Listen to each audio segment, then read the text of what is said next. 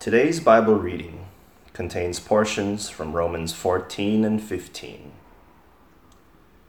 Romans 14, verses 1 to 3.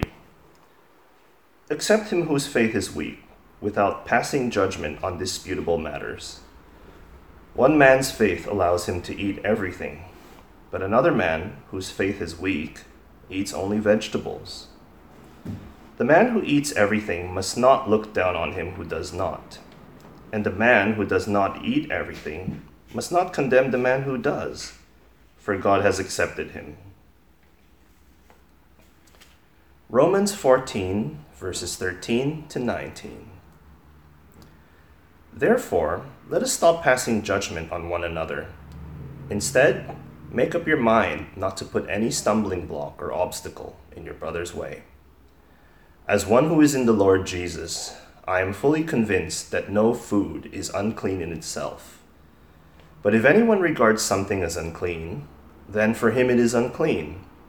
If your brother is distressed because of what you eat, you are no longer acting in love. Do not by your eating destroy your brother for whom Christ died. Do not allow what you consider good to be spoken of as evil. For the kingdom of God is not a matter of eating and drinking, but of righteousness peace, and joy in the Holy Spirit.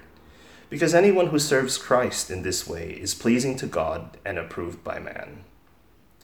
Let us therefore make every effort to do what leads to peace and to mutual edification. Romans 15, verses 1 to 7. We who are strong ought to bear with the failings of the weak and not to please ourselves. Each of us should please his neighbor for his good to build him up. For even Christ did not please himself, but, as it is written, the insults of those who insult you have fallen on me. For everything that was written in the past was written to teach us, so that through endurance and the encouragement of the Scriptures we might have hope.